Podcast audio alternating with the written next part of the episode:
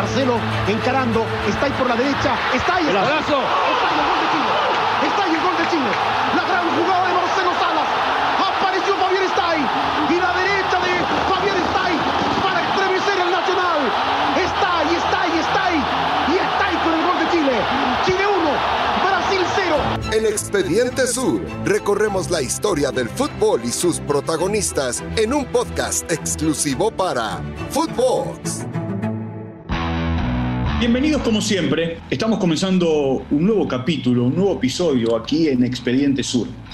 Vamos a meternos en la historia de Chile, camino a el Mundial de Francia y por supuesto lo que fueron los cuatro partidos en, eh, en esa Copa del Mundo. Chile venía de 16 años sin jugar un Mundial, con una suspensión en el medio, y vamos a charlar con Fabián Stay, que estuvo y no estuvo en las convocatorias de Acosta, pero que terminó jugando la Copa del Mundo.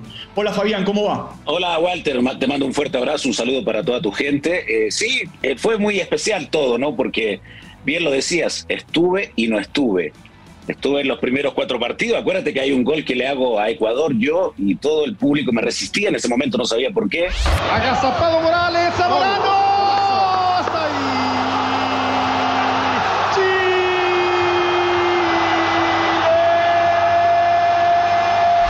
Tocó en ese momento descargar todo ese sentimiento que yo tenía. Le hice un corto de manga 360 grados ahí contra Ecuador. Eh, eh, incluso Don Nelson me apoyó en ese sentido y, y después eh, fuimos a jugar a Paraguay.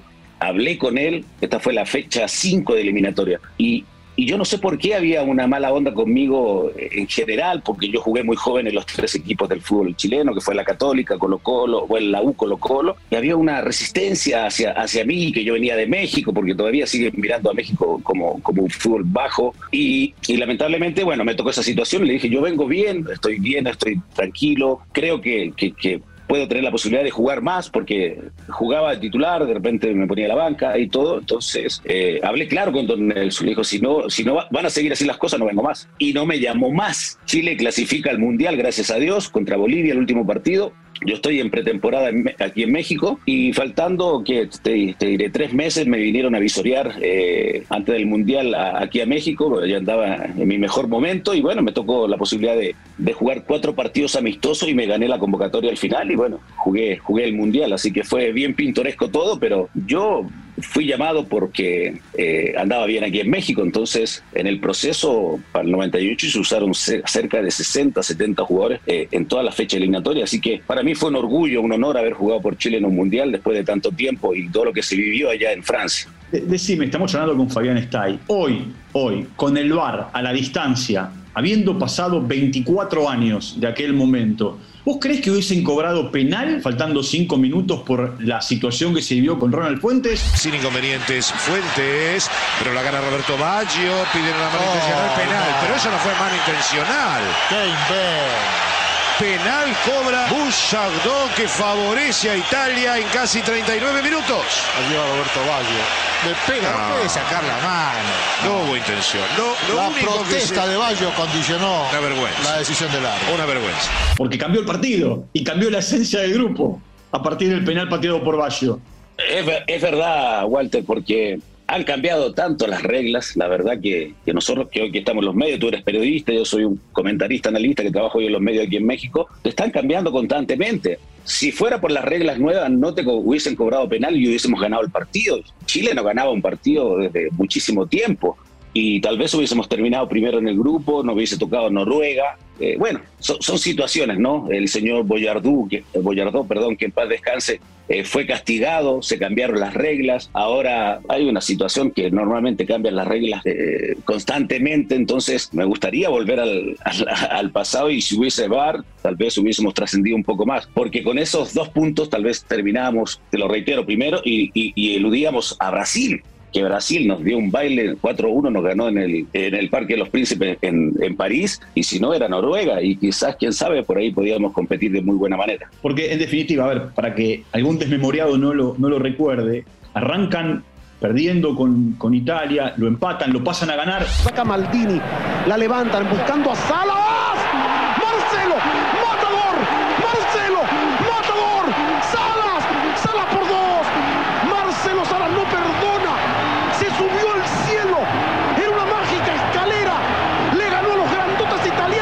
2 a 2 termina el partido y, el gol de Bayo sobre, sobre la hora. Después el empate con Austria, el empate con Camerún, los tres empates los ponen en la siguiente ronda, pero como decís vos, eh, ese Brasil que tenía un equipo tremendo, cuatro años más tarde iba a ser campeón, pero que en ese mundial iba a llegar con Ronaldo y compañía a la final. Es verdad, claro, sí, después la pierde, bueno, lo que se, lo que trascendió de, de Ronaldo, que estaba enfermo, etcétera, etcétera, pero bueno, Francia fue un justo ganador y Francia, acuérdate que contra Paraguay sufrió muchísimo, entonces eh, esa, ese Brasil era, era espectacular, con Rivaldo, Roberto Carlos, Ronaldo, antes que se enfermara, eh, Dunga todavía, Tafarel, al final perdimos 4 a 1 ahí en el Parque de los Príncipes, bueno, se compitió, se intentó llegar más arriba, teníamos muchos castigados por tarjetas amarillas, entonces el planteamiento fue un poquito más defensivo de Don Nelson y eso igual a los brasileños, si tú no les quitas la pelota, no tienes gente que la pueda manejar ahí en el medio, creo que ahí tal vez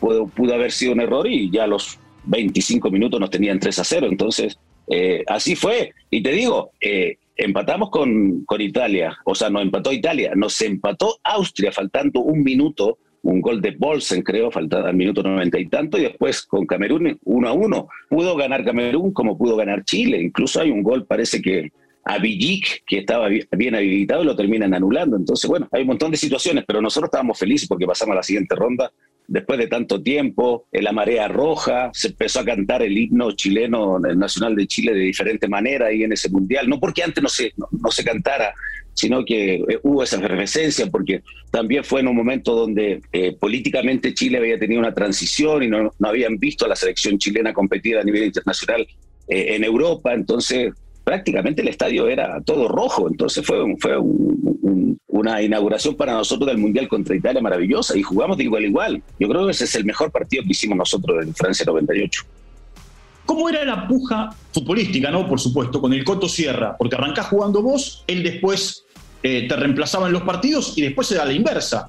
Los últimos dos partidos termina jugando él y vos terminás entrando. Sí, sí, porque tenía muy, muy estructurado Don Nelson, ¿no? o sea, eh, el sistema de juego, ¿no? Eran dos contenciones fijos y un creativo suelto. Me tocó a mí los dos primeros partidos, después les tocó al Coto. Con, Coto- con, el- con José Luis nos llevamos muy bien. Éramos compatibles para poder jugar juntos, porque muchas veces lo hicimos, incluso yo lo, hacía como un volante mixto, podía jugar ahí como un segundo contención y el Coto un poco más arriba, más suelto, que sentía menos la marca que yo, que yo po- podía hacerlo en, muchos sentidos. Pero, pero era una, una, competencia sana, se entendía que Coto estuvo en todo el, casi todo el proceso con Don Nelson. Yo llegué, te digo, el último, los últimos dos meses, le terminé ganando el puesto. Eh, después él, entró contra, contra Austria y se gana la posibilidad de ser titular. Y bueno, ese, era el cambio recurrente, era él o yo y los demás más o menos estructurados, ¿no? Con dos carrileros, con tres centrales y arriba Marcelo y Salas que, que no salieron nunca. Los otros delanteros que fueron a Francia 98 no jugaron ni un minuto. Entonces eh, era muy estructurado el, sistema de juego que teníamos nosotros, no porque fuera rígido, sino que era muy estructurado eh, de acuerdo al número telefónico que le puedas llamar, ¿no? El, el 3, 5, eh, etcétera, etcétera. Entonces, eh, pero con el Coto teníamos muy buena amistad y nos conocíamos de, muchísimo tiempo. De- de- decía que es cierto que vos no estuviste en, el, famoso partido de Wembley, eh, porque no estabas en ese momento siendo convocado, pero va a quedar en la historia de la historia, en los tiempos de los tiempos, por los siglos de los siglos, aquellos goles de Salas y la victoria en Inglaterra, en quizá el estadio más eh, extraordinario, imponente y mítico que tiene el fútbol mundial. Sí, fue, eh, es emblemático, ¿no? Yo a mí me tocó verlo por televisión y fue maravilloso cómo se comportaron los muchachos.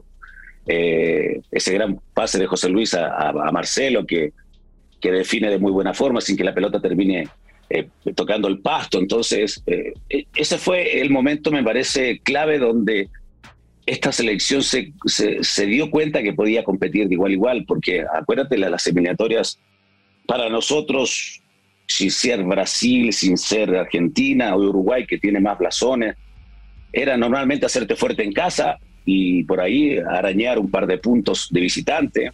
Entonces se entendió que se podía competir de igual a igual. Después ya esta generación que tenemos actualmente nos dio dos Copas Américas en un año. Eh, eh, ya, ya el fútbol se ha cortado, ya llegas a, a un mundial juvenil con 30, 40 partidos internacionales.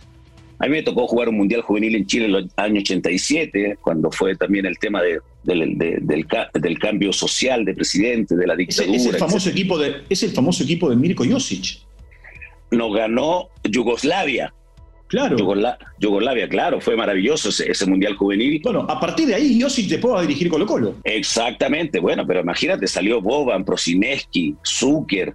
No, no, no, jugadores de categoría mundial en ese Mundial. Jugamos contra las dos Alemanias y terminamos siendo cuartos en, en ese Mundial Juvenil, pero, pero eh, hubieron muchas cosas en el camino de la selección. Yo estuve 11 años en la selección mayor, jugué 69 partidos, tuve un año y medio sin ir a, a participar en la selección pero fue siempre para mí un orgullo. Yo, yo te digo, viajaba de repente de, de Grecia a jugar a, Santiago, Madrid, Río, Río, San Pablo, San Pablo, Buenos Aires, Buenos Aires, Santiago. 24 horas arriba de un avión para defender los colores de Chile. Me tocó ir de Suiza, me tocó de México en muchas oportunidades. Entonces, para mí la selección siempre fue un orgullo, un honor.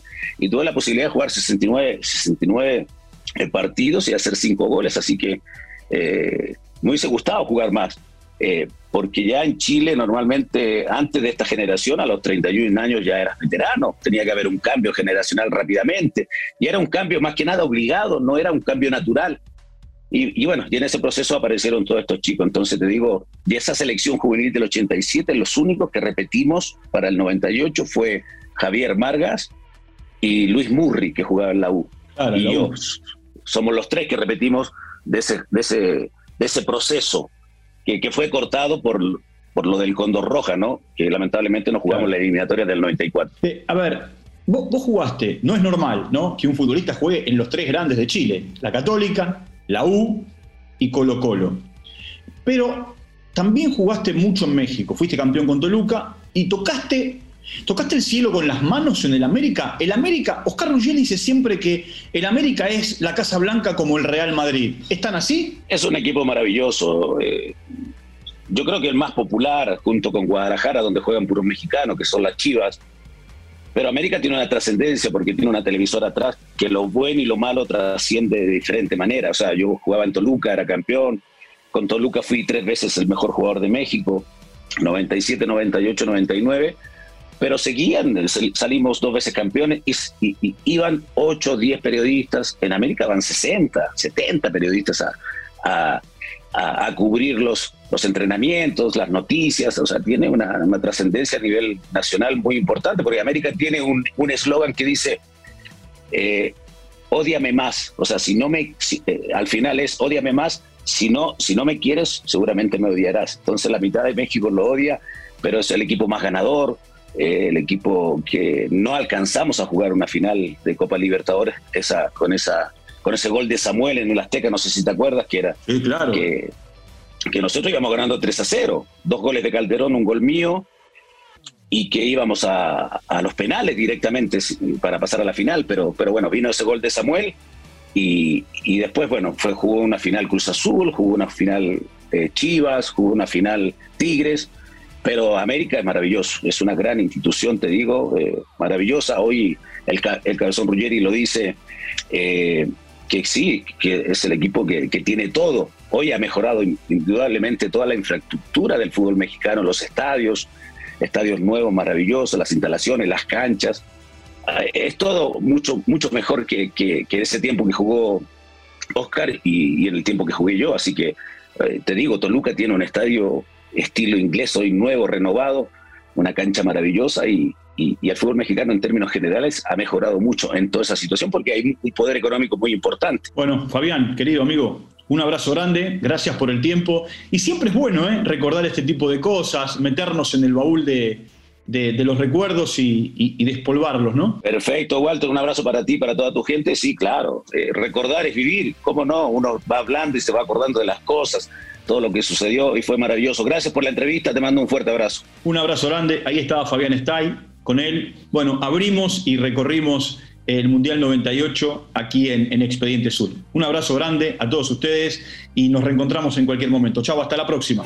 Esto fue Expediente Sur con Walter Zafarian, exclusivo de Footbox.